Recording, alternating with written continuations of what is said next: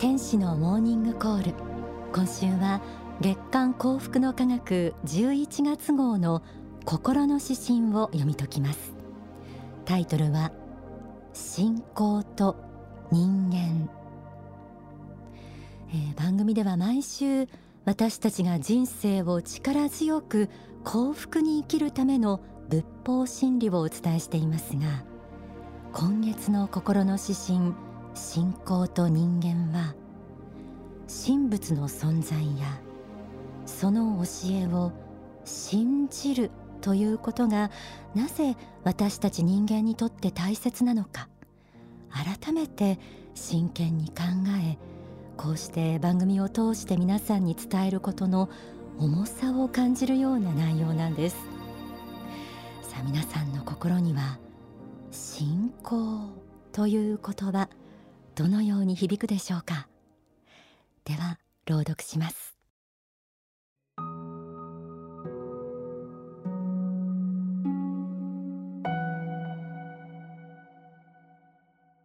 信仰と人間。信仰という言葉が随分と軽くなった。神なき者は愛を知らずという。愛なき人間が世の中にはびこるのは神を知る方法を忘れ果てたからである。現代の科学では到底神を知ることはできない。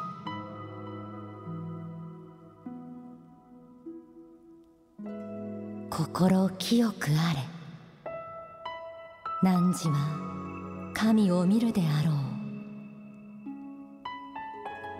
隣人を愛せよ。その時神はあなたのそば近くにいる。結局信ずることによってしか神を知ることはできないのだ。それを嘲笑うあなたは天より地に落ちた一粒の雨だれにしか過ぎない。信仰こそが人間を本物にする。邪悪なる者と戦いる平和を世に持ちきたらすもの。それが信仰である。真理に生きる者よ。弱くあってはいけない。信仰を見下し信仰を汚し信仰を踏みにじる者には獣の印が額に刻まれていることをよくよく知るがよ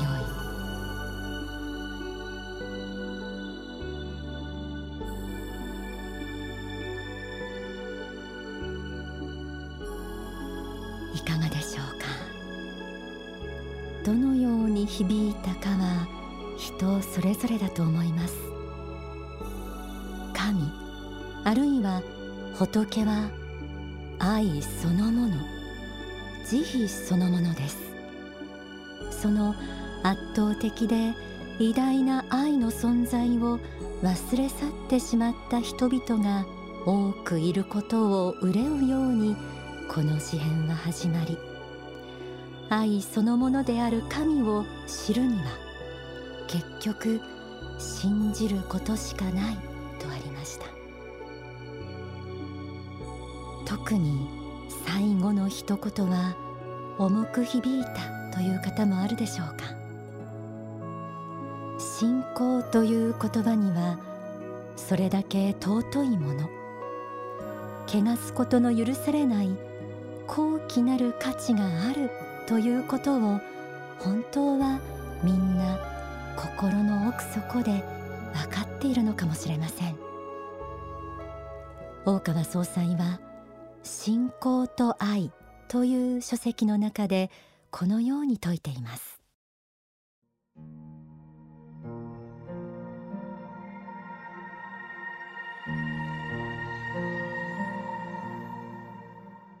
信仰という二文字の言葉はそう簡単にこの地上に根を下ろした言葉ではないのです。幾千年の昔に皆様方の先輩の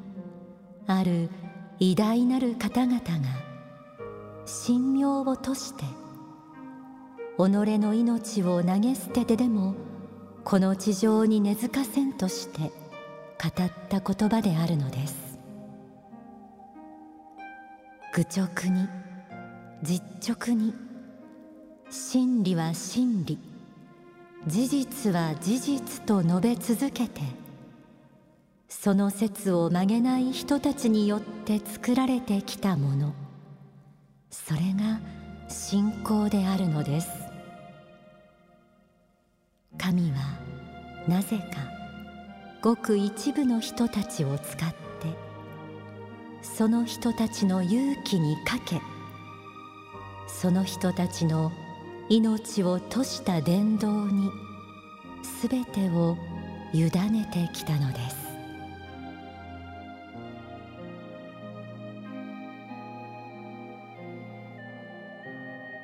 世界にはさまざまな宗教があります。三大宗教と呼ばれるキリスト教イスラム教仏教はイエス・キリストやムハンマドブッダといったそれぞれ一人の宗教家の霊的な悟りや啓示から始まりました。そして彼らの説く言葉の中に人々は神や仏の臨在を感じ信仰者となり現代にまで連綿とそれぞれの教えが伝えられてきました。宗教の歴史は激しく厳しい一面を持っています。迫害も数多くありました。いつの時代にも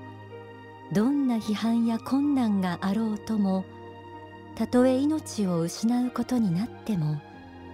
それぞれの信仰を貫いた聖職者たちが存在しました。彼らをそこまで強く熱くさせたものは一体何だったのでしょう。神仏の存在は現代の科学をもってしても証明することはできません。心の指針の中にはこうありました。心清くあれ。汝は神を見るであろう。隣人を愛せよ。その時神はあなたのそば近くにいる。結局信ずることによってしか神を知ることはできないのだ。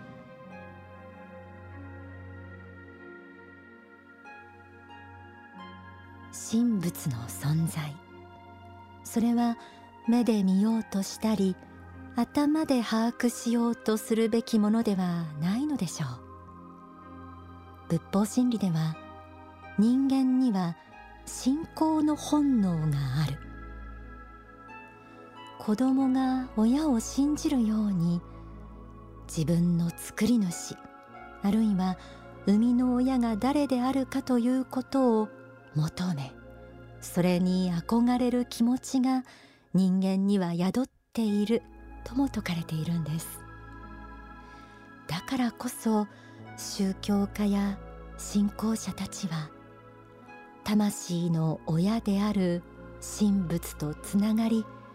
神仏の臨在を感じようと反省や祈りなどを通して心の曇りを取り去り心を清めることを日々の修行としているのでしょう。素直な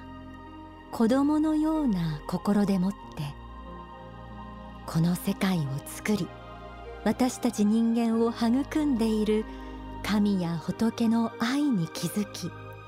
その愛を受け止めると心が安らぎ生きる希望や勇気が湧いてきます。そして自分は神仏から愛されていると信じられるからこそ他の人に愛を与えようという気持ちにもなれます。人々を愛したいという神仏の心と一体となること。それが信仰の持つ大切な意味なのかもしれません。大川総裁は書籍君よ涙の谷を渡れの中でこのようにも説いています。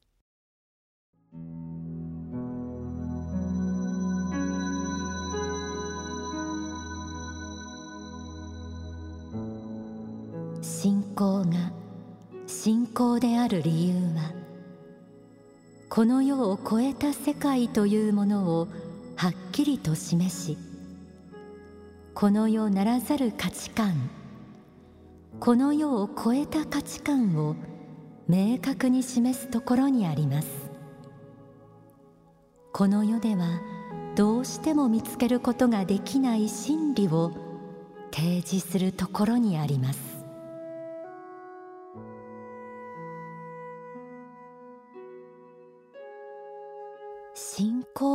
通してしか知ることのできない世界がある。宗教が扱う世界はこの世の常識を超えた価値観でありこの世では見つけることができない真理とありました。人がこの世に生まれ生きる理由。死後の世界。魂の真実。神仏や天使や菩薩といった存在。本当の愛知恵正義徳とは何か。目には見えないけれどこうした人間の心の糧や魂の成長につながる教えを神仏は時代や環境を超えてさまざまな宗教や聖職者を通してこの地に下ろしてくださっています。それはどんなに科学が発展しても生活が豊かになりこの世の在り方が大きく変わったように見えても決して色あせることのないものです。心の指針の中には信仰こそが人間を本物にする。邪悪なる者と戦い真なる平和を世に持ちきたらすもの。それが信仰である。とありました。神仏はこの地上世界に生きるすべての人々の幸福を願う存在です。自分自身の生き方や世界の在り方は天上界から見たらどのように映るのか。そうした大きな視点霊的な観点から物事を見つめると人生を生きる姿勢が大きく変わってくるのではないでしょうか。小さな利害を超えて大きな志や世界への愛のために生きるために。信仰は偉大な力を私たちに与えてくれる。そう思います。それではここで大川隆法総裁の説法をお聞きください。2013年12月に行われた大講演会での説法の一部です。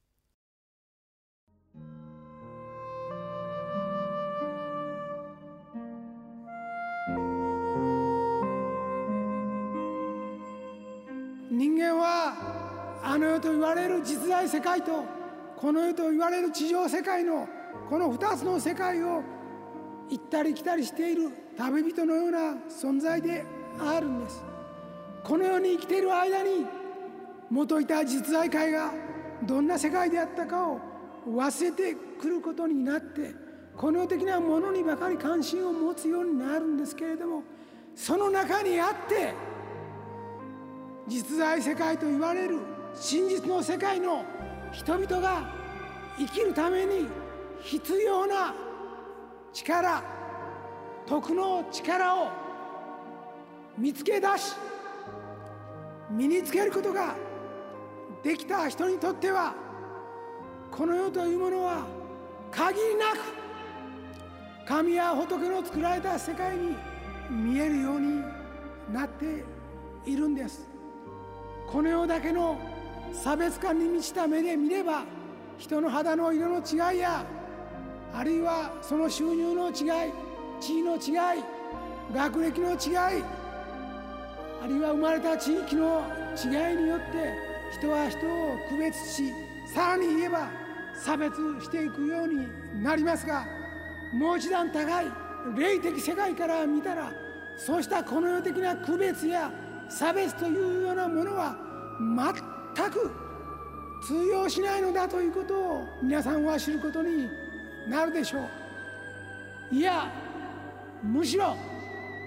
この世においてハンディがあって人よりも厳しい立場に置かれ苦しい戦いの中で自己を発揮し他の人々に対して救いの手を差し伸べようとしている。人こそこの世の光であります。この世の愛であります。この世の許しであります。この難しい難しい地上世界においてそうした天使の片鱗を見せることこそ皆様がこの世において一部たりとも知恵を手にし得たということだと思うんです。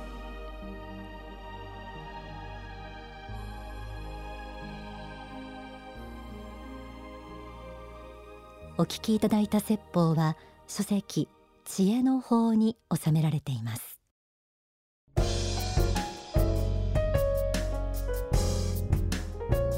天使のモーニングコールこの時間はちょっぴり息抜きオンダソファーです。